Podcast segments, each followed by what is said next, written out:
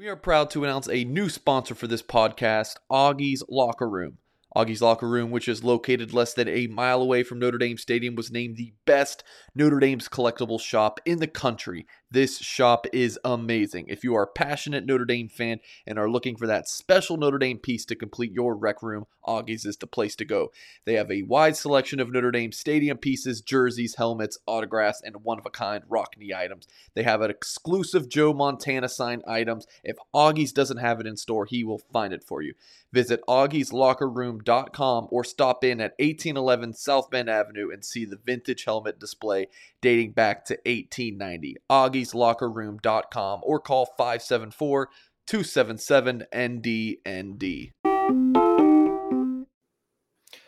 What is up, Notre Dame fans? Mike Singer from blueandgold.com with our football analyst, Tim Hyde. We are live. We're getting going here at about, what, 8 p.m.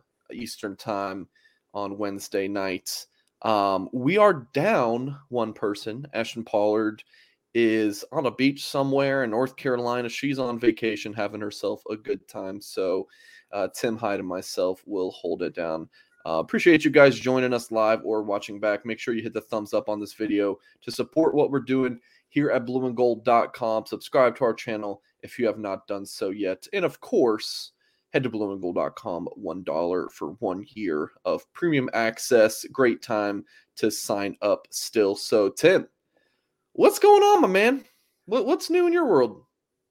Yeah, what's not new in the world? A beautiful fourth. Hope everyone had a great Fourth of July. Uh, had a beautiful time up here at the lake in New England, and uh, had an awesome time. So it's been a, a whirlwind. Notre Dame news. Uh, what has been in uh, nonstop recruiting, and where the heck is Notre Dame going to play football in the future? We'll find out, right? Crazy times. Other than that, life is awesome. Yep, we will. Probably not find out anything soon. I, I, I don't imagine that anything is going to be. I don't know. I mean, it seems like all of the national talking heads are are, are saying that uh that this thing is uh Notre Dame's likely going to stay in the uh, independence um ranks. Sorry, guys, we, we're doing a new um broadcasting platform called StreamYard, so kind of getting used to it. It's it's it's, it's sharp and pretty cool. Um, but um, a couple comments already. Josh says Tim Hyde, sharpest dressed man in the Notre Dame reporting business. My man, let's go Irish.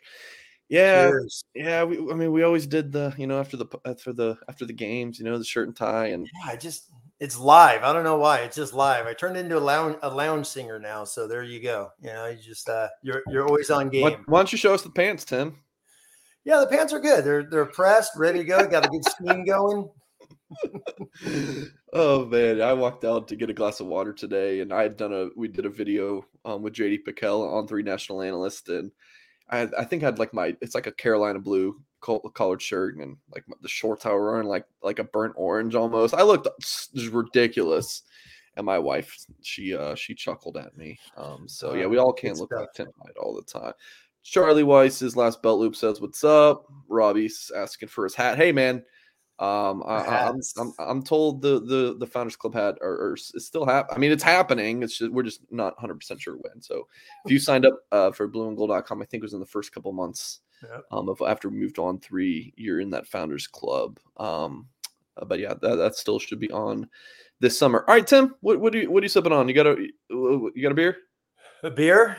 Got a beer, uh, Harpoon, one of my favorite breweries out of Boston. And uh, after skipping last week, I went with our good Notre Dame friends over at Two Tigers. Cheers, everybody. Yeah, I gotta say, I um, finished all my two tigers. I think I've got um, the, the spice the core left, but otherwise, I, have gone through my uh, two tigers. I got a, a Topo Chico tropical mango. Love it. Um, man, we got a super chat already from JoJo. Appreciate it. He says, oh. "Oh man, let's um, I, well, let's just get right into it. Yeah, let's just get right into it. Um, Jojo asks, "Can you guys tell me how Notre Dame and Dante fell apart, or was it NIL? Notre Dame should have known better, or Dante's camp was not honest." Mm. Um, Jojo, Jojo. Yeah. So yeah, it does appear that Oregon is the team to beat and, and should be getting them soon. Um, you know, like on our, our loose emoji message board at Blue and Gold, there's been Notre Dame fans who are, um, you know, guessing what what's going on and and you know what what kind of happened. And I'm, I'm not gonna lie, it's, it's, it's, a lot of it's pretty accurate. Of course, a lot of it's not accurate, but a lot of it is. Um, I mean, look, he, he Dante Moore was very very close to being on Notre Dame's commitment list, and as time went on, things just just kind of faded away. And that's kind of the short and sweet answer to it. You know, the, the whether it was NIL, I mean, uh, I'm not gonna like I don't really like to get into reporting on well this kid isn't to commit to Notre Dame because of his grades. Like that's I mean that that's just kind of weird reporting on 17 18 year old kids. The NIL thing like I'm you know to report on that and recruiting and that, that you know that's that's none of my business. That's none of y'all's business either. Um, but to my knowledge, like Dante is not like NIL driven, but you know, it just seemed to shift away from Notre Dame when they took CJ Carr's commitment. And, um, you know, if I'm Notre Dame, I'm taking CJ Carr seven days of the week. Take the thing that's a sure thing over than what you might be able to get. Uh, and CJ Carr at the end of the day might be a better quarterback than Dante Moore. So, and, and any thoughts there, Tim? No, I mean it's been a it's been a whirlwind you know, we were obviously, you know, you put in the prediction way back when when things were. No one needs. I know. We, we don't I, need to talk about that. Yeah, I'm sorry. It's a live show, so. But uh no, you're right. And then he came up. He had the two day visit. You know, the hoopla. Everyone, you know, ready to roll. Everyone thought he was going to be committing, and then it's like, no, I'm going to go take. You know, I'm going to go visit every school I can, basically. And it was that's for me. That's when I said, oh, he's you know, if he's coming to ND, it's going to be interesting. And then I went back over the last, I think it's 20, 21 quarterbacks. And I wrote down, I mean, 16, you know, basically last 20, 16 out of the last 20 quarterbacks have committed before the 4th of July for Notre Dame over the last, you know, 20 years. And when he said he was going to drag this thing on, it, it, it, it, was not good for Notre Dame, especially historically, because the ones that didn't commit are the ones they flipped. Gunner Kiel, Brandon Wimbush, guys of that nature down the road. Um, and then two guys during the Willingham years. But uh, yeah, I mean, you can see the writing on the wall. It's for 2023, you need a quarterback because that quarterback room is uh, interesting to say the least. You know, we could get into this another show. Just the plan B. What was it? it, it I mean, we, you, you and I have talked about all in on Dante. That was the philosophy. And but once they realized it wasn't going to work, was it skip this year and then CJ Carr is the guy? So that's uh 2023 may just go without a QB and then no, no. they're gonna take a quarterback. They're gonna take it, yeah, but yeah, but that's gonna be interesting. What quarterback wants to come knowing CJ Carr's there? So obviously it's a plan B. I mean, look at all it's a plan B program. I mean, look yeah. at Arch Manning. Uh, I mean, it, it, Quinn Ewers just got there. I mean, Cade Klubnik following DJ Uiagalelei. I mean, I but, I don't. Yeah, but the but that's easier for Arch. He's going to go there next year. It's going to be Quinn's junior year. So if Quinn's the dude, he could leave. Arch could learn the system, blah blah blah, and then be the guy. I mean, Chase Young, uh, Chase Young, geez, Bryce Young. We're talking about Jason Moore earlier, everybody. But Bryce Bryce Young, he played as much as you and I as a freshman. Wins the Heisman. So not every blue chip five star comes in and starts right away as a true freshman uh, Arch is in a perfect situation. A lot of these quarterbacks are in perfect situations. So um, it's just interesting how Notre Dame they just they, you just can't close on those the big ones. They are getting CJ now. So 2024 hopefully starts a different type of a role here for the Irish. Yeah, I I, I agree with you, but for all these big time quarterbacks, I think we've got to kind of get away from the um you know not following another guy because if colleges have to take a quarterback eh, like a big time quarterback every year because so many of them transfer. So you got to keep bringing them in because you're you're gonna have. No, I, I agree. And I then, agree. And then what do you do on the other end of it? Like uh start skipping a class so guys don't transfer. Well, there's still, there's still transfer. Or if you get hurt, you know, then you're one play away from starting a true freshman or something. So well, you know, you know, let me just do a little sidebar off of that. I mean, what you know, to be brutally honest here, beautiful live show here on a Wednesday night. What five star 2023 quarterback wants to come to Notre Dame with the wide receiver room it has? I mean, right? Who? I mean, better. who are they going to be throwing to? It's getting better. This 2023 classes. I mean, true. A couple good ones. It's a lot of, but it's a lot of freshmen. There's not dudes ready to roll. I'm just, I'm just throwing that out there. You know, was that something out there? Because one of Dante's quotes at his seven, one of the seven on sevens was, he wanted to see the offense. He wanted to see what these teams were going to be doing. So, fact that he's committing, he's obviously reneging on that little thing he said on a seven on one of those weekends. But um, hey, he's going to a first time head football coach. I, I find that interesting. So, um, you know, he, uh, you know, he's going to coach Lanning, who's never been a head coach, just like Marcus Freeman. So, he's putting all his eggs in a brand new basket, not knowing what's out there. So, I think that's interesting. So, I, I, I'm enjoying this. This JoJo, yeah. you got you, you, that super chat you dropped in. That's you got your you bang for your buck there. We definitely appreciate the super chat. Anyone else? I mean, t- Tim and I are. I mean, we have some things we want to discuss, but we're, for the lack of a better time, we're winging it. We're we're just we're just kind of going with the flow for this show. So you have this super chat, and you, you got something you really want us to discuss. Drop it, and uh, we'll, we'll get to it. Um, I do want to note for folks listening on podcast. First of all you know I love you, but you know I'm frustrated with you because you should be on YouTube. You know, but I understand some people just don't have the time. I get it. If you're ever wondering why those WSBT hits are not on radio or not on our podcast anymore, when I'd be talking with Darin Pritchett, we started doing those as videos and I clipped them up into a couple different segments. And um, so I just kind of put the more of our focus on YouTube because be honest with you, we make more money on YouTube. I don't even know if we make money on podcasts. This, this, is not a big. I mean, we have plenty of podcast listeners, but it's not. YouTube's a much bigger platform for us. Okay, couple of comments. Uh, we say we got a what's up blue and gold. Go Irish. Appreciate you joining. Um, Irish one says got blue and gold magazine since the late 80s. My dad turned me onto their great coverage for Notre Dame.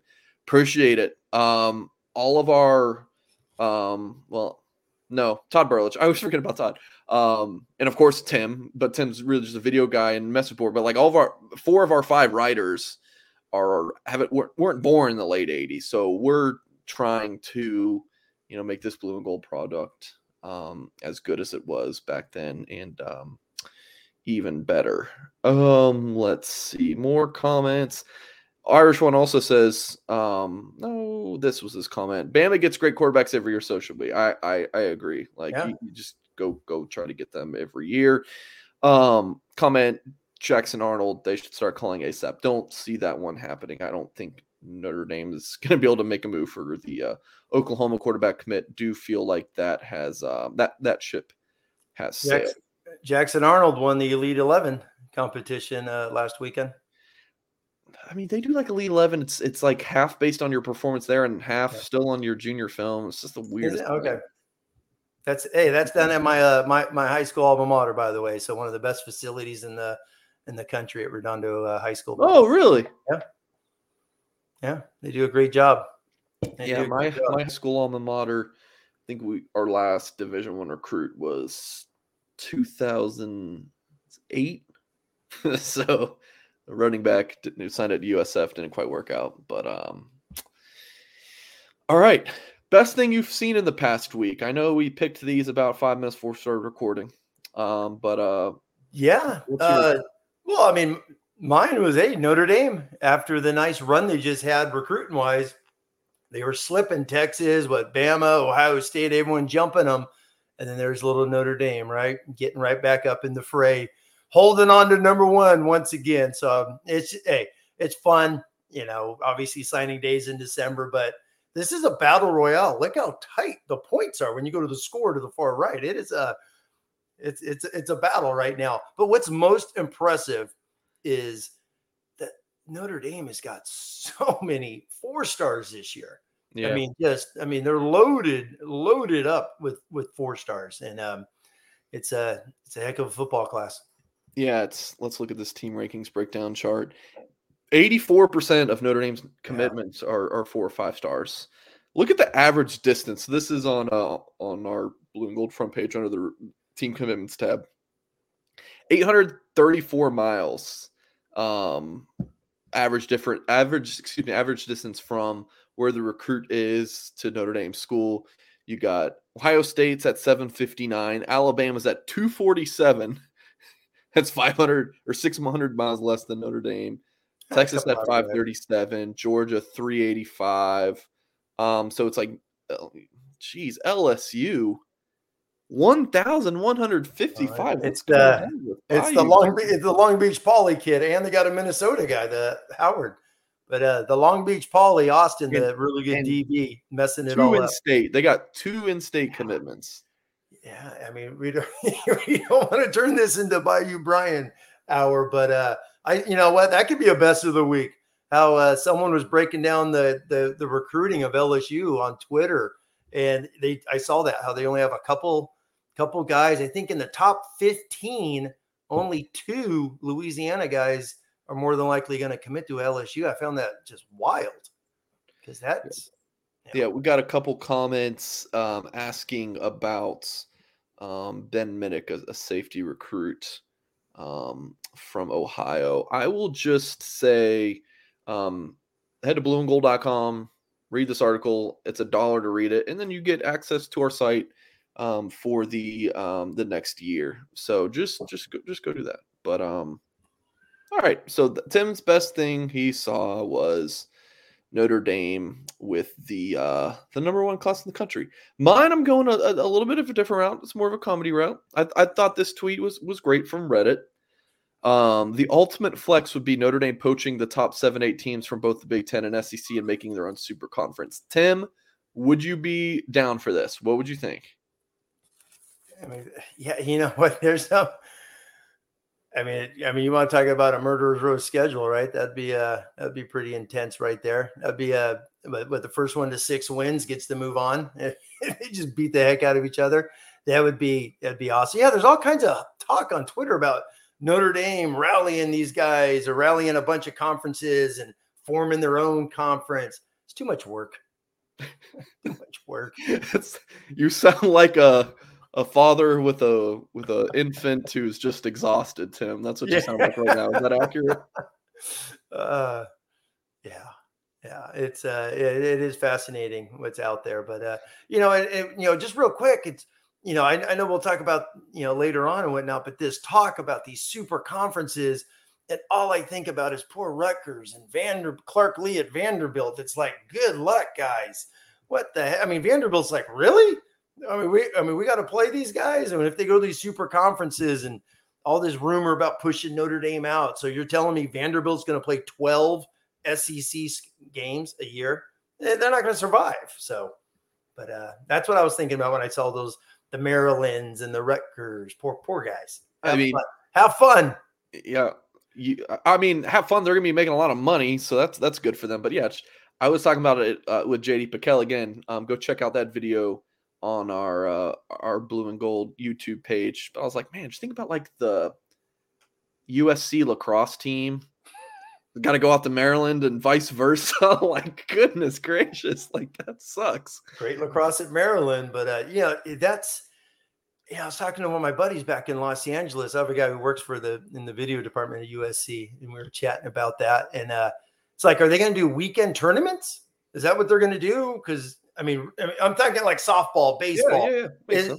is, are they going to go out to Penn State on a Tuesday, Wednesday and play softball, or are they going to just host more stuff on the weekend? It's going to be fascinating yeah. with all this travel, the craziness. Well, I know in like Pac-12 basketball, like the mountain schools will like you know play the the the like the LA schools, and mm-hmm. they kind of just Thursday they this team yep. plays, and then Saturday, so they definitely will be smart about the travel in those yeah. sports. But yeah, um, Tim, you know I've been uh, I got into Premier League soccer, um, football, I should say.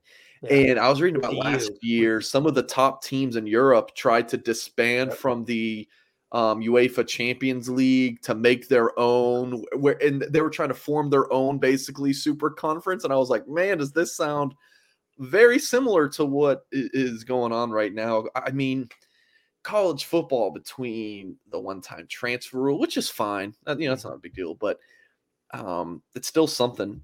I feel like that's just kind of gone under the radar. But with all the other things going on, NIL, yeah. the oh man, this uh, transfer portal, the coaching carousel off this offseason was as nutty as it's ever been. And then this conference realignment with geography being irrelevant. It's nuts right now, Tim the you know and you know the coaching carousel well the coaching carousel is happening as you know because of the recruiting calendar the early signing period. They're trying to jam a coach in. But still how often exactly does for a couple weeks. go from oklahoma to usc and notre dame to lsu like no, that I, it, no exactly. It, it, it, was crazyville this year. Miami you had oregon you had premier football programs with openings this year. And uh the biggest thing that you know if you could talk you know name image likeness and all this it's the transfer portal that is the the one time transfer, you know, like you said, is the biggie because LSU, you know, USC, Michigan State this past season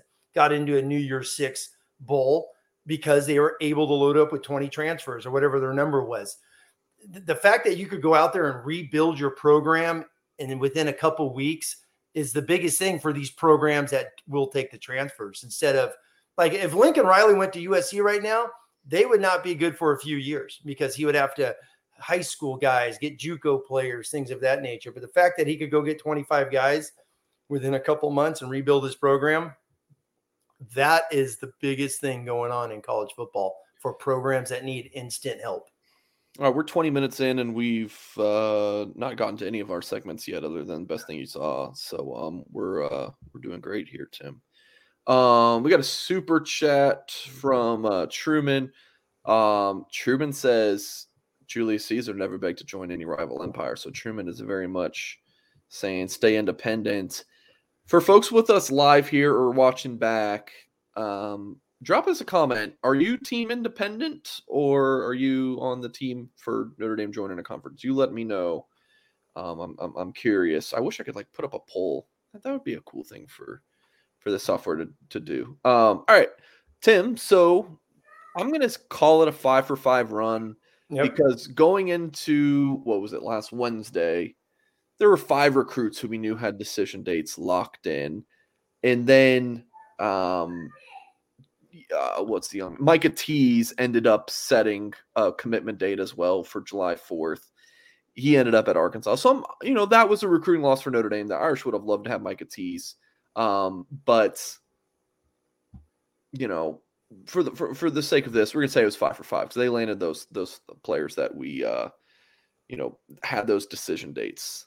Um, so we'll, we'll put them up on the screen in order. So you had Cam Williams committed to the Irish on the 29th of June. Charles Jagusah was the next morning. Got Micah Bell the next evening. Rico Flores on Sunday. So we skipped Saturday. Mike Singer had a day off, which was very nice. and then uh, Christian Gray on uh, on Independence Day.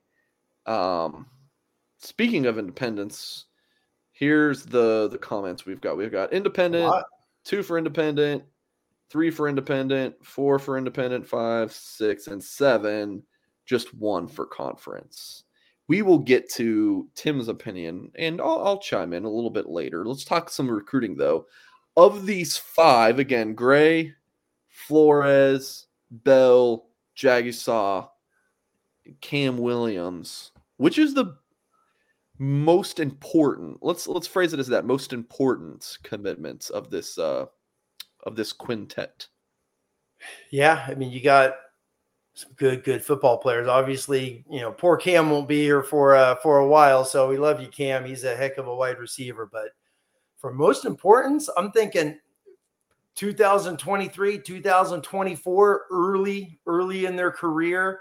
Who's going to be able to match up with the Buckeyes and A and M's coming on the schedule? What uh, 24? Miami's coming on soon. It's for me, it's Christian Gray. Yeah, the fact that they got a top 100 corner which, as you and I talked about before, hasn't happened in ages. So, did you look up some data on that? Yeah, I mean, yeah, you know, they've had a couple top 100 safeties, obviously during the the kill of year, but as far as corner goes, it was you know, Tee Shepard, I always give a little bit of love to, but as the Notre Dame followers know, in 2012 he was at Notre Dame for about three weeks. He was a top 25 guy and then disappeared because of uh, you know, I guess some academic things that he couldn't get in. So he had to pack up his room and leave. But uh, Gary Gray, who ended up being a heck of a starter for Notre Dame back in 07, came in the Jimmy Clausen class. So It's been a long time that they've gotten an elite corner.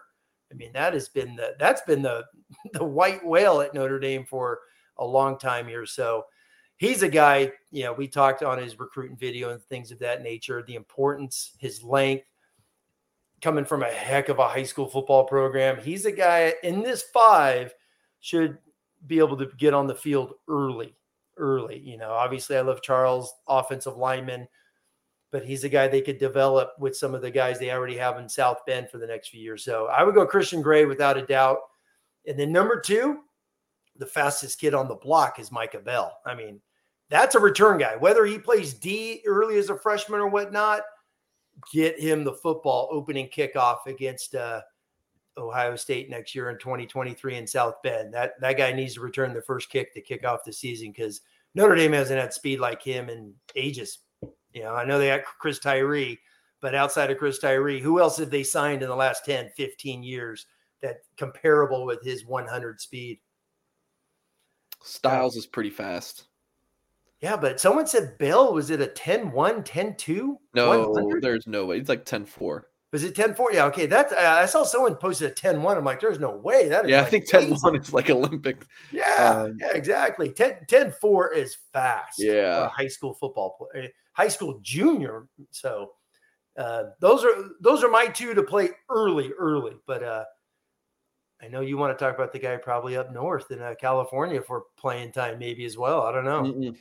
No, my my pick would definitely. Well, oh yeah, yeah. Flores definitely yeah. can play early, but my pick for this would yeah. would, would definitely be Christian Gray. Um, and, and we can pop on his tape here, but um, yeah, he's he's a freak show, man, and and I mean that as a complete compliment. Like he's just eh, two words to describe him are twitchy and bouncy. Like he's just just got something to him that when you see him live Look at that. Like his movements are just very easy. Here's another really fast kid. Going in his junior year, he ran four four. I say it was four four two and a four four four, something like that. Ohio State. And then a few days later, ran a four four nine at Notre Dame Ooh, in the forty yeah, yard dash. Um, so all right, Michael Morris. Uh, he said Tim ran a 10-3 one. We'll we'll take your word for it. Um, it's, it's blazing. Yeah, it's blazing. Yeah, it's blazing so you got in Christian Grace ran track. I think it was last year. Mm-hmm. His first time ever running a 100 meter. First time ran like an 11-0. it's like good lord. No training. No training. So Notre Dame has got really fast cornerbacks here. Tim, I, this might sound like an elementary question, but from a coach's perspective, like how important is speed to playing cornerback position? Is it re- just recovery speed, the kind of the main thing? Because, I mean, being able to cover, you know, a, a, a 10 yard out, a 12 yard curl, mm-hmm. that's not so a whole lot of speed other than like closing. So, is that the main part that makes speed really important at corner? No, that's a great point. Yeah, just be able to break on the ball. You know, the change. You know, the change kind of acceleration. Exactly, you know, rather than like track speed. Yeah, exactly. The ability to just you know change the direction, be able to plant your foot and, and break on a dime on the ball. That was a you know those great you know, you know SEC ones that we've seen. And uh now his you know, and it's funny because you watch him. You know, he's just I mean, you've met him. I mean, you've seen him in person. You know, he's listed at six one. Is he around that? Because he just looks tall and long. And um, you know, I, you know, when I think of tall, long guys, he's not, you know, Bobby Taylor, the great one during the Holtz years, who, you know, uh, outstanding, you know, football player, second round draft pick, you know, to the Eagles back at back in the 90s. And uh, he was one of the first guys reminded me of because he just looked tall, athletic, get the ball in his hands you know, Bobby Taylor played corner, safety, strong safety, could play anything. So Christian Gray just reminds me of one of those types of uh, football players that could just do so much for a defense. And then your question about the speed, and you mentioned Micah Bell, you got, you know, Al Golden's what spent the last five, six, seven years, whatever it is, in the NFL. And the NFL is just so many situational packages and this check and this adjustment and all the things that go on and in the NFL, it's a billion man coverages. Everyone plays man all over the place with you know different techniques and shades and alignments and things of that. So I'm sure that went into a lot of this with Al Golden. Like, we got to get some speed if we're going to be attacking. As you know, you and I have talked. I think eventually they're going to be a three-four hybrid type of a, a front seven. I think with All the right. guys that they're recruiting. All right. We got some breaking news here. Holy crap. What's that? Dante Moore is announcing his commitment on SportsCenter, noon Eastern on Friday. Wow. Sports. This just in. Want to mention Dante Moore's graphic came from On3. You know, it's kind of cool. Um, That guy does a heck of a job, by the way. Hayes Fawcett. Yeah, he started doing this when he was like 16. Yeah. Yeah, tough he's gig. um just had an app on his phone, was doing edits for kids, and now he does this full time for for On3. Um, I mean, yeah, but that, besides the point. So there you go. Dante Moore announcing his commitment July 8th, noon on SportsCenter. They don't carry many commitments. So that's uh that's an interesting kind of note on this. Um, Well, I mean, you I mean, you talk about his recruitment, but for a guy, for me, just sitting back, you know, watching his recruitment, seeing what he does, and you know, he's not active on social media. He's the only interviews he's really done is if you talk to him at a seven on seven tournament. You know, he's not calling back reporters and you know doing a whole bunch of stuff. He's done a couple YouTube things with some of the Michigan guys, you know, beat writers and whatnot in his hometown, but uh, he's been pretty quiet nonchalant, just doing taking care of his business, and the dude's on ESPN. So uh just classic. So um obviously the rumors what he's going to be going uh, committing to Oregon is what all the the picks are in. So uh fascinating recruitment here over the last few months for him. yeah, take a peek at uh at everyone's favorites uh, On3 prediction machine. Um, it's got him uh, trending towards Oregon at seventy two percent, A and M at ten percent. I mean, look, I I know there's going to be people who are like, Mike, you are an idiot. You got this one wrong. I did put in a prediction for him to land at Notre Dame in February, and I guarantee every single person listening to this would have done the same exact thing with the information that I was given and uh, I would I would do it ten times again. So no apologies on my end, but for um Recruiting is crazy. for yeah for the pick, yeah, it's recruiting. I'm not gonna apologize for the pick, but if I had any um role and get a Notre Dame fans heartbroken, I'm I'm sorry about that. Like, but here's what you got to remember. So yeah, you Notre Dame might not be landing but I don't say more. But they're getting they got this guy, CJ Carr, who's really darn good. Uh, number 28 player, number five quarterback per the 2024 On3 consensus. And while I'm told it's not, it's more likely that he sticks in the 2024 class than reclassifies at 23. Um, no, I mean Notre Dame's going to get him eventually. You know whether it's in in 23 or in 24, and uh, he's big time. So, Tim, any uh, any other thoughts before we move on? No, I mean I love I love CJ Carr. He is as accurate as as there is. I mean, people. I mean, go back and watch his spring. He went to a couple of the Elite Eleven camps. He outperformed uh, the quarterback going to Tennessee, Nico, at one of the big camps down in Tennessee. I think it was Nashville, one of the national camps, and uh, outperformed him there, which was a bunch of great videos on YouTube people could watch. Uh, they're getting hey, they're getting one great quarterback out of Michigan. They're getting they're gonna you know they're gonna lose one, but it's recruit, man. Notre Dame is Notre Dame is, you know, they battled. There's no doubt about that. All the the hype and all the the talk was about Dante. You could talk. You could probably write a 312 page book on the on his recruitment. And um, Rather I mean, not. they've- I mean, they've been, I mean, but they've been on him since the pot of gold day, you know, the year before, and they've made an effort. So it's not for a lack of effort. It's not for a lack of phone calls, not for a lack of Tommy. I mean, I mean, what did Tommy Rees go to his his high school every opportunity he could during the recruitment in December, January, spring. He was there, and obviously they had the great visit um, a couple days there in December. So, I mean, excuse me, uh, when he visited, what in March, I believe. And um, Yep. but people forget right after that March visit, CJ Carr came a couple, what about ten days later. And that was the rumor where he left, told his parents, I'm committing. And they're like, whoa, whoa, let's just relax here. And he's like, no, I want to be, I want to go to Notre Dame. So you know, and he didn't care who was going to be going there. If Dante committed, CJ Carr didn't care. He was coming to ND. I think that's pretty cool.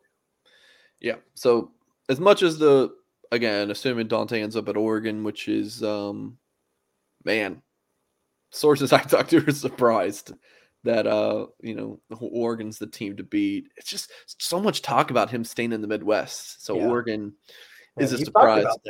Yeah. So Notre Dame had this hot streak of commitments, um, and then you get they just got to stop recruiting guys with the last name Moore. You got Devin Moore, Dante Moore, and um, and then Jason Moore is, Jason announcing Moore. on on Sunday. Yeah. So um, oh, yeah, that's an elite defensive lineman in the 2023 class who is trending towards Ohio State. Um, so that's that's a, the, I mean, these are losses. These are these are losses. So, I mean, I probably sound like a whiny baby, but um, which I could probably stop there. Everyone's nodding their head, but um, I didn't. I don't love Notre Dame doing the the five commitments in six days thing. Like it, the couple of the commitments definitely were lined up right. well before oh, yes. they they told these kids told Notre Dame they're committing. But I feel like there was like maybe half of the five, like you know, two or three of the five were like, you know, no, I think Notre Dame kind of was like, all right, announce on the stakes. We want this hot streak. Yeah, I feel like I'd rather space it out a little bit more to offset the two mores, unrelated, but you know, Jason and Dante pick, picking elsewhere because it's like you had this this high from the five commitments, and then it's like when those two guys, assuming they do commit elsewhere, that happens, it's it's gonna suck.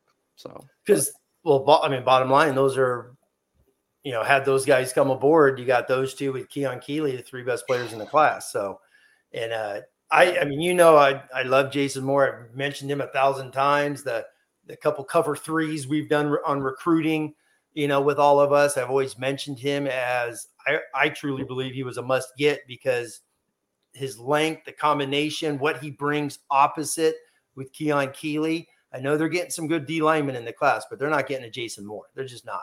And he is Ohio Ohio State is gonna. You know, I was reading last night when all this started to come public. They're gonna. I mean, their D line is going to be nice this year, recruiting wise. But uh, hey, Larry Johnson, one of the premier coaches in the country, he's he's restocking that deck up there. All right, we are going to get through a couple more segments. Make sure you guys hit the thumbs up. Um, on, on this video if you are just joining us for the first time on uh, on, on one of our um, live streams. Make sure you subscribe to our channel, and you can also head to blueandgold.com for more content um, covering um, Notre Dame football and recruiting. We got a couple more segments, and then if you drop us a super chat, we will make sure we get to that right away. We might have some time for some non super chat questions at the end of the show. So, Tim, you know, I've been talking about this a lot. You know, I've been saying when Notre Dame gets to five commitments, yeah. we're going to compare 21 offensive line class, 22 offensive line class, and 2023 offensive line class. Are you ready to do that? Yeah, yeah. I mean, this what, is going to be how much, what, what, kind of data, chat. what kind of research did you do here, just before you get into it? Because I got a surprise for you. Well, you know what I did? I just went you know, I went back to, you know, during the whole entire Kelly years. So I just went back to the last dozen years, obviously, and then plus 2023 and just wanted to see where this class ranked. So a couple years Notre Dame took three, a couple years they took yeah. two, some years five, six, big years. I just counted the top four because really the last three years, Coogan, Ashton Craig, Joe Otting, love you guys. Wish you well at South Bend, but they're all one and the same, let's say. Okay. You, you know, ranking wise. So I took them out and just focused on the big four. Uh, before before sure. you get into it, sure. I, I, I want to show you my surprise. All right. Well, I love it.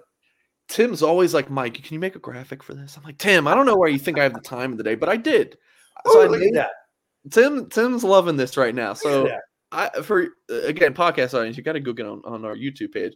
So I even got Blake Fisher, Billy Schrauth, and Charles Jagusah. I all got their little faces on their little mugshot. So I'll read through the rankings real quick.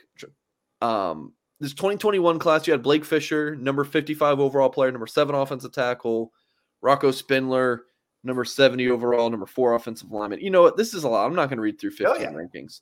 Um, so podcast audience, I'm sorry. You just have to go to our YouTube page. Um, but Tim, So there it is on the screen, all the rankings. You mentioned Coogan, Craig, and Otting. Hey. 596, 498, 644, respectively. So they all it's, it's all fairly similar. Um, but yeah, what are yeah, so uh, I, all right? So I now now you can now you can I mean, I just did, yeah, I just did some third grade math and just dropped the bottom five since it's three straight fives and went with the the next four. So, you know, I just tallied them up and see what the ranking is. So, believe it or you know, the if you go just the top four with the ranking, it's 2022. Yeah, their average is uh, you know, 161. So 161. Then you got the Fisher group is 204 and 2023 is 249 because you know Pendleton, you know Paige is the one that's extremely underrated. So I agree. You know Pendleton's a bruiser. He's a mauler. He's a perfect. You know he's going to be a 350 guy. I think when it's all said and done, he's a heck of a football player. But uh, yeah, it's you know because the 2022 just has a bunch of dudes, those top top three that are just really really high high up and. uh and what's fascinating, everyone always talks about 2021 and how Alt's the fourth one out of that, you know, ranking wise. You know, you you know, people forget Caleb Johnson had what half the SEC, if not more, offered him. And he was what a one time was it Florida or Auburn? Auburn. Auburn. Yeah, Auburn commit. So highly ranked guy. And um it's a it's a it's a great group. You got 15 really good football players, and um and you got to use the loose emoji breakdown, right? A third start, a third backup, and a third graduate and transfer on, basically. So, and uh, be interesting how these guys really pan out because there are some dudes that could obviously Fisher and Alt are already there. You know, you know, how long do they stay at Notre Dame? Do they just kick butt in 22, 23 and take the money and go, which then means Wagner, you know, Big Charles here in 2023 who else emerges at tackle? Is it Sullivan, Absher, Elijah Paige? So um, does Caleb Johnson keep developing, gain some weight, and go from there? So it's three damn good football classes with offensive linemen. Yeah. Yeah. So just looking at these rankings, and for your average, you did use the consensus ranking, Tim? Yeah. Yeah. I use the consensus one just to, you know, yeah. keep on par with so, you and stuff like that. Yeah. 22 looks like the most well rounded. Most, yeah. But then uh, 23 is probably the most balanced because, you know, Otting is a true center. Pendleton's a right tackle in high school, but they've already told him you're going interior, and he's cool with that. And then it's, you know, you know, Charles, you know, Jagusah there is um perfect right tackle. Elijah Paige is the left tackle. Sullivan Absher, if you beat one of those two out, you're a tackle. If not, you're gonna be a you're gonna be a a heck of an offensive guard if that's where they move him. But the same with Charles. Charles has the makings to be a dominant, dominant offensive guard if that's where he goes. So three really good offensive tackles coming in 2023 to uh to prepare for after Blake and Joe Alt finish their time. So you think 2022 is too interior heavy? Probably when it's all said and done. I liked, you know, Ty Chan is is, you know, obviously the fourth in the group. Some of his film from the All Star game, he looked like he was just a. I mean, he's a, he's gonna be a big dude. You know, he looks like an Aaron Banks type guy who's just gonna yeah. keep getting bigger, be 325, 330, and just eat people inside. You know, you know, Billy Schrauth is a hundred percent guard. And then Aamil Aamil Wagner, talent wise, is people for excuse me, forget just how athletic, man. You got to go back. I went back and watched his when I was doing this a couple days ago, and Aamil Wagner's highlight film is freakish. He is so darn fast. If Aamil Wagner was 290 pounds, he would have been a top, you know, 10, 15 consensus offensive football player. I truly believe this film is that athletic. There's plays where he's running 80 yards down the field with on on screens and passes and running toe to toe with their skill guys. He is Aamil Wagner is going to be awesome once they get that guy up to you know 290 pounds. Yeah, somehow we haven't really talked about Joe Alt yet, and I just wanted to say his name because hey, he's awesome. That's all. I told you after our spring game, and we did our spring uh, live show, or our spring recap the following week as well. I, I thought Joe Alt was the best football player in the spring game. His film was outstanding. He he dominated in that game. He had no soft reps. He looked complete, his whole body looked completely redone from last season. He played with, you know, I told you before, I thought last year he didn't play. I don't I hate to use the word scared, but he just, he just, hey, Joe, go to the right. He goes to the right. He just was mechanical, did what he had to do. This year, he in the spring game, he played with a chip on his shoulder and was just knocking the hell out of dude. So I loved his development over the last six months, and it showed in the spring game. And Joe Alt's going to be an NFL. I mean, you got two NFL offensive tackles. How crazy is that in one class? It's awesome. Sam, I got, I got, I got to take this phone call real quick. Yeah, we need to get Tim Hyde fired. He um just said anything. He just said something kind of slanderous towards Joe Alt. So yeah, we got. Uh, he was perfect last year. No, no, but he had a hundred grade on PFF every single snap. He uh no, he was solid last year. He didn't, you know, he had some nice blocks. He wasn't, you know, but my God, people forget he was a freaking blocking tight end at Purdue. A couple weeks later, boom, you're in the game, second whole second half against Cincinnati in their NFL D end and played outstanding. But I'm telling you, his spring game, I thought he was the best football player on the field that day. So he's gonna yeah, and Ohio State. I, I, I'm, you know, we'll talk Buckeyes down the road, but the battle on the edges in that game, corner wide receivers and the D ends versus the offensive tackles on both sides in that game is going to be awesome.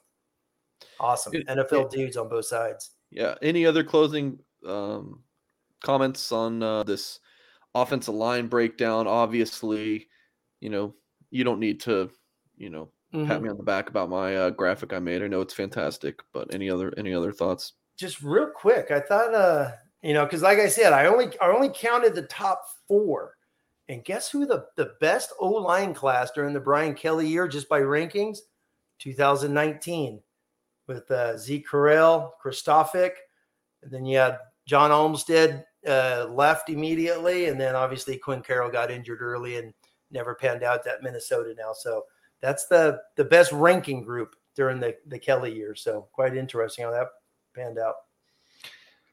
Yeah. Hmm. All right. I, I'm curious your thoughts on this. Sure. Let's put 2021 aside. 20 looking at those 10 and 22 and 23 who's the best prospect because i feel like if we include 2021 there's you know yeah. we can't forget about what we saw from Fisher and Alt, even though limited sample size for Fisher, we know how mm-hmm. to, good those are. So let's just put 21 aside. Who's the best offensive line prospect that Notre Dame signed in 2022, or, or you know, or, looking at the 23 class and who they will sign? God, that's a great question right there. Look at uh talent wise, but he needs work is obviously Wagner just because of his, you know, Tim, Tim, the best, the best. Tim, give me a give me a name. Come on God, if I had one guy to if I had one guy to start a, a team, yeah, I, I would take Aamil Wagner. Yeah, just because okay. I think he's I think he's a left tackle. You know, I know he's only 265 pounds. I'm talking, you know, when he's 300 pounds, he's going to get there. The kid ain't going to stay 258 his whole life. Talent wise, he's up there. You know, you know, Charles Jagusah is a mauler. He will just eat you. He will devour you. He is violent as could be, but his pass blocking is very, very raw because he just puts his mitts on you and just pounds you into the dirt. But uh, I just I loved Aamil Wagner's film, and uh, and when he committed, as you know, that was a shocker times ten. Dude, right? I, was, I was even watching. Yeah, no idea. I literally had no idea. I texted a Notre Dame source that morning. Hey, just checking. Just Aamil's not going to Notre Dame, right? Like, nah. yeah, that one was uh that was a surprise. Yeah, yeah up until like two in the morning the night before trying to figure this thing out. I'm thinking to myself at that point, shouldn't you like say, "Hey, CBS, I'm sorry, I can't do this tomorrow." Oh man, that's uh, yeah. And when I say a meal, it's you know, let's just say Blake and Joe, you know, do what they do, keep getting better, which they're going to do, and uh, so who's that guy that takes that first snap against Texas A&M? Aamil Wagner is tailor made to be that guy.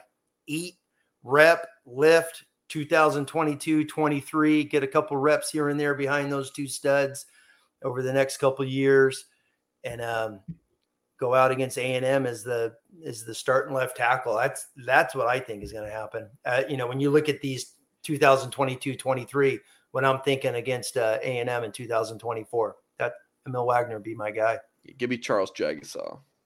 I love him, man. He's That's what I'm going with. he, can't, I mean, you can't go wrong. I mean, I also thought about Absher because he's really darn good. But yeah, you can't go wrong here. Hey, re- yeah, and Charles is a two-way guy. Never comes off the field. There's a couple pulls with him from one of his uh, earlier years where I was like, my God, I did not see that coming. He's just, uh, he's he's good. You know, undefeated wrestler. There's some dudes in this class, man. Yeah. And then in these back-to-back classes, there's some dudes. I think of those 15, let me pull back up. Elijah Paige is the most undervalued. Oh, I, I, I mean, I watch him and I'm like, holy crap. Like, he looks like a, just a prototypical left tackle.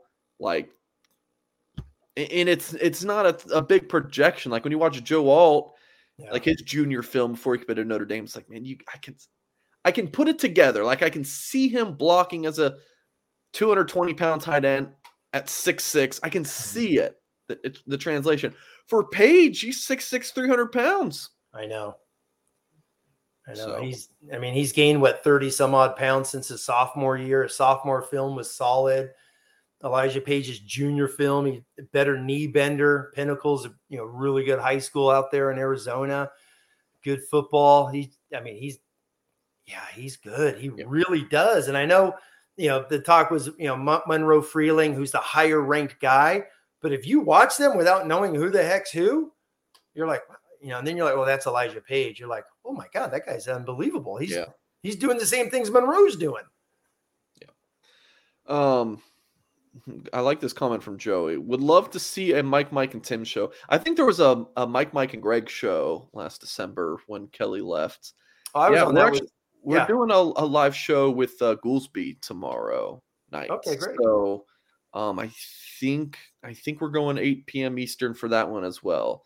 Um, I would love to see a Mike, Mike, and Tim show as well. But the thing is, we get two videos this way, so uh, that's good. That's good. It's good for business. Uh, ma- make you guys watch tomorrow as well, or or listen. So yeah, we would All right. need three hours. We need a three hour show. And uh, Yeah. that's pretty long. For sure. Okay, so last segment here, I want to discuss. Go back to conference realignment. We talked a little bit Sure. about it um, at the top of the show. Where do you want Notre Dame, Tim? We uh, and if you just joined us, let us know in the comments where you would like to see Notre Dame, whether it's independent, Big Ten, or some other conference you want to see them go to the SEC. I'm pretty sure any conference would take Notre Dame at this point. They are the bell of the ball. What's your preference, Tim? Stay, stay, keep doing what they're doing. I don't, me personally, I don't think this is going to be two 30 team conferences and just gobble all these people up because if it was, it would be happening already. So, especially after Texas and OU went last year, I think more dominoes would have went. Like the Big Ten's come out and said, SC, you know, we didn't call SC. They just called us saying, hey, it's contract's up. We want to get out of it on the 30th. Will you take us? Yeah, sure. Can we bring UCLA? And um, I think the the you know my first con you know my first thought when I saw this and all, so many Notre Dame people were losing their mind. I'm like, so Notre Dame's just going to throw away their entire existence because of a mediocre UCLA football program that's going to the Big Ten, and they're going to make some money. You know, fine. I think I think Notre Dame's going to be fine, as we know. They're gonna they're gonna work this thing out. There's so many dominoes falling behind the scenes. I would love me personally. I wish Notre Dame would would play, you know, would play a, cou- you know, ha, you know, why, you know, when the permanents came out with the ACC, I was, I was first thing I looked at was Notre Dame. Why can't Notre Dame get a couple permanents in there to to keep their schedule going? You know, mine would be BC for, you know, Goolsby went like that. I know he hates those guys, but uh, you'll talk about that last tomorrow night. But that's your Eastern Catholic brother, you know, UNC, obviously because of the brand and recruit, recruit, recruit. And I'm a Miami guy. I wish Notre Dame would just start playing Miami each and every year and, and find a way to work that in with the ACC. So there's so many things. All this talk like, oh, Clemson's going to the SEC. Hey, this, you know, this grant of rights, the media package, this thing's been around for six, seven years. So it just didn't happen. So if Clemson and these guys were going to do that stuff with all these lawyers, they would have done it by now. And the money to leave the ACC is crazy. So something's going to happen. I know ESPN what owns ACC, so to speak, so they could probably rip up a contract if they wanted to, but uh, and bring you know Miami, all the talk about Miami, Florida State, Clemson going into the SEC.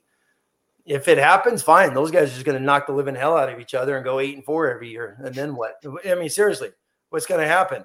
Well, then they'll create their own national championship or something. But you know, and then you know, there's you know, there's two things. When the Big Ten first happened, I was like, great.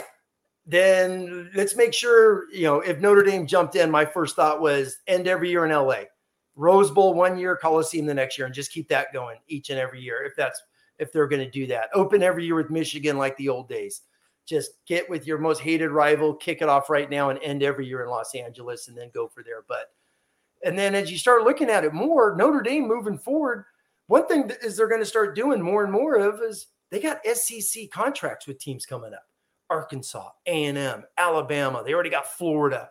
They could get an SEC contract in a heartbeat. So I hope Notre Dame. I I would love to see them get a couple hard ACC games on the schedule each and every year. SC, USC is going to be their Big Ten game, and then just have an SEC team each and every year coming up. So that would be my take. And then um, you know, I am all in on uh, playing a FCS team each and every year. Like everyone else oh, does it. Hey, I've I've changed my tone. Who cares, right? Everyone else is doing it. So knock one of those in, and there's your 12 games. So I don't think me personally, uh, just real quick, is is this? Oh, Notre Dame's going to get blocked out. There's no way in the yeah. world any conference is going to say sorry, Notre Dame. Never. Will, that will never happen.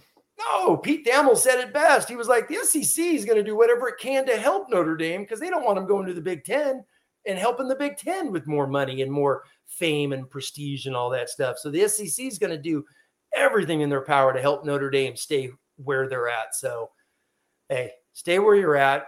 Keep being Notre Dame and let the chips fall where they go. And gonna all right, Tim. Tim I got to cut you off, man. You're getting like five minutes of runtime. Go ahead, Mike's got to talk too. Jeez. I'm just messing with you too. All right, starting three. Appreciate the super chat. K Nasty says, let's not forget we're going to get crucified for not joining conference. And then Ryan says they've been crucified for years. And I'll add Notre Dame's going to get crap from the national media no matter what because people, man, I Tim, I had a, a someone really did not like my comment. I don't know if it was what show it was that I talked about um, that the country doesn't like Notre Dame. Are, are, we living under a rock? Like you either love Notre Dame or you do not like Notre Dame. There's not much in between. So exactly. it really like conference, no conference. What the nation thinks about it, I really don't give a crap. Neither should Notre Dame. No. Here's what I do think on this. I, am I'm, I'm of the opinion uh, that I don't have a strong one between the independents and the Big Ten. I, I, I see pros and cons with both. I think Notre Dame going to the Big Ten would be really good for my business. That's for sure. It'd be we're very much an interesting business. That would be interesting as hell. But just the Marcus Freeman uh, era is very interesting. So we're we're enjoying that. But here's what I will say that I have strong feeling about. Get rid of the ACC five game deal. I am tired of it. Notre Dame playing Duke. Oh, great. Oh, NC State. Georgia Tech, a down Florida State. Oh, we got Pitt. I, I, it's just not doing it for me. Maybe when all those teams in their heyday, it, it's great. But right now, eh. now if we're talking like five games versus the Big Ten, USC, what if Oregon and Washington get in there? Michigan, Ohio State, Michigan State, Penn State. Are you kidding me? You can tell me you to be fired up about that. So Notre Dame keeps its independence, but then still has a scheduling deal where they get five Big Ten games a year. I mean, what's the the bottom of the Big Ten? What Rutgers, Maryland? Um, you can tell me that that's that's middle of the road ACC program. It's not like yeah. it's going to be some big drop off. So that's what I'm for, Tim. I'm, I'm again, I'm fine with independence. I'm fine with Big Ten. Um, but what I would like to do, if, if Notre Dame was somehow able to get out of the ACC thing and go to the Big Ten, um, on, on like a you know five games, that that would be what I'm for. And, and, you know, real quick on that, that's why I said Notre Dame. If you know, because obviously ACC, all their other sports are in it, and basketball and all those great, you know, baseball just had a great run in the ACC and World Series. That's why I said Notre Dame instead of this, like you're saying, round robin playing some of these schools and stuff like that. Pick a couple, you know, pick a few and just play them each and every year, and that's your ACC schedule. That's you know, that's that's what I wish you know Dr. Jack would do, and and just be like Miami for nostalgia because Miami's going to be back soon. I love UNC. It's you got two of the big brands, and then recruit Notre Dame loves that area, and then BC, BC and Notre Dame. I mean, they should play each and every year. The fact that they don't and they're in the ACC is ridiculous. So I would just have a couple of those games. The rest of the ACC, go play who you are. Don't even worry about Notre Dame, and uh, and branch out even more. Play some more Big Ten, like you're saying, and uh, and the key is the SEC. I think they need to keep an SEC every year, every two years, home and home, which they're going to be doing coming up here, and just keep that going each and every two years. Just go right through the SEC and and play all those uh, guys and have a good relationship with those guys moving forward. But if you're going to do that, recruit, recruit, recruit. You better just keep knocking these guys out of the park. Well, Tim, I haven't seen any nasty comments on YouTube yet about my rant, so that probably means that uh, people haven't heard it yet, or um, they're they're about to, and, and they're about to. Um, so I think it's with that in mind, it's probably a great time to sign us off. But Tim, I always want to just just give you an open floor if there's anything else you want to discuss before we sign off. Yeah, just I mean, I'm just reading some of the comments. One of the guys says it's going to be difficult as an independent. How? They they've been to a couple Final Fours. They went to the national championship in 2012. They were, you know, a, a, a play away in, in 2015. You know, they don't blow the Stanford it's more game. Difficult I mean, they have to go undefeated. What's that? It's more difficult. Just, I mean, they have to go undefeated. They Notre Dame independent really is not going to be able to get in as a one loss. That's, I think that's the point. True, but but if they but if there is a one loss, it's going to be like last year. If Georgia takes care of Alabama in the SEC and plays they're the best defense in the history of the world. Notre Dame's in the Final Four. How crazy is that last year? So, but then Notre what about like the 12 team playoff? Where does that fit in? Yeah, well, the 12 if there if there's a 12 team playoff, because I mean, it's funny. I was reading some of the articles was uh, Jack Swarbrick he did in the last couple months, you know, and one of them was with Pat Forde, and he just said we're going to 12. It's going to happen. So there is going to be a 12. So if there's a 12, then Notre Dame's going to get have a shot. Yeah, 11 yeah, if you're 10 and yeah. 2 11 and 1 as long as you're 10 and 2 you're not getting destroyed or you know you lost to navy you know yeah. you're gonna get in. Notre dame's gonna have a seat at the table and that's the big thing. All right. Well fun show. We got through everything. So tim i appreciate your time. Always. Notre dame fans it was a, a fun show. We had a great audience tonight. Lots of good discussion. So um, if, if you're just joining us live make sure you just like you can listen back via podcast which is not my number one preference go watch the beginning of the the, the uh, replay of the video.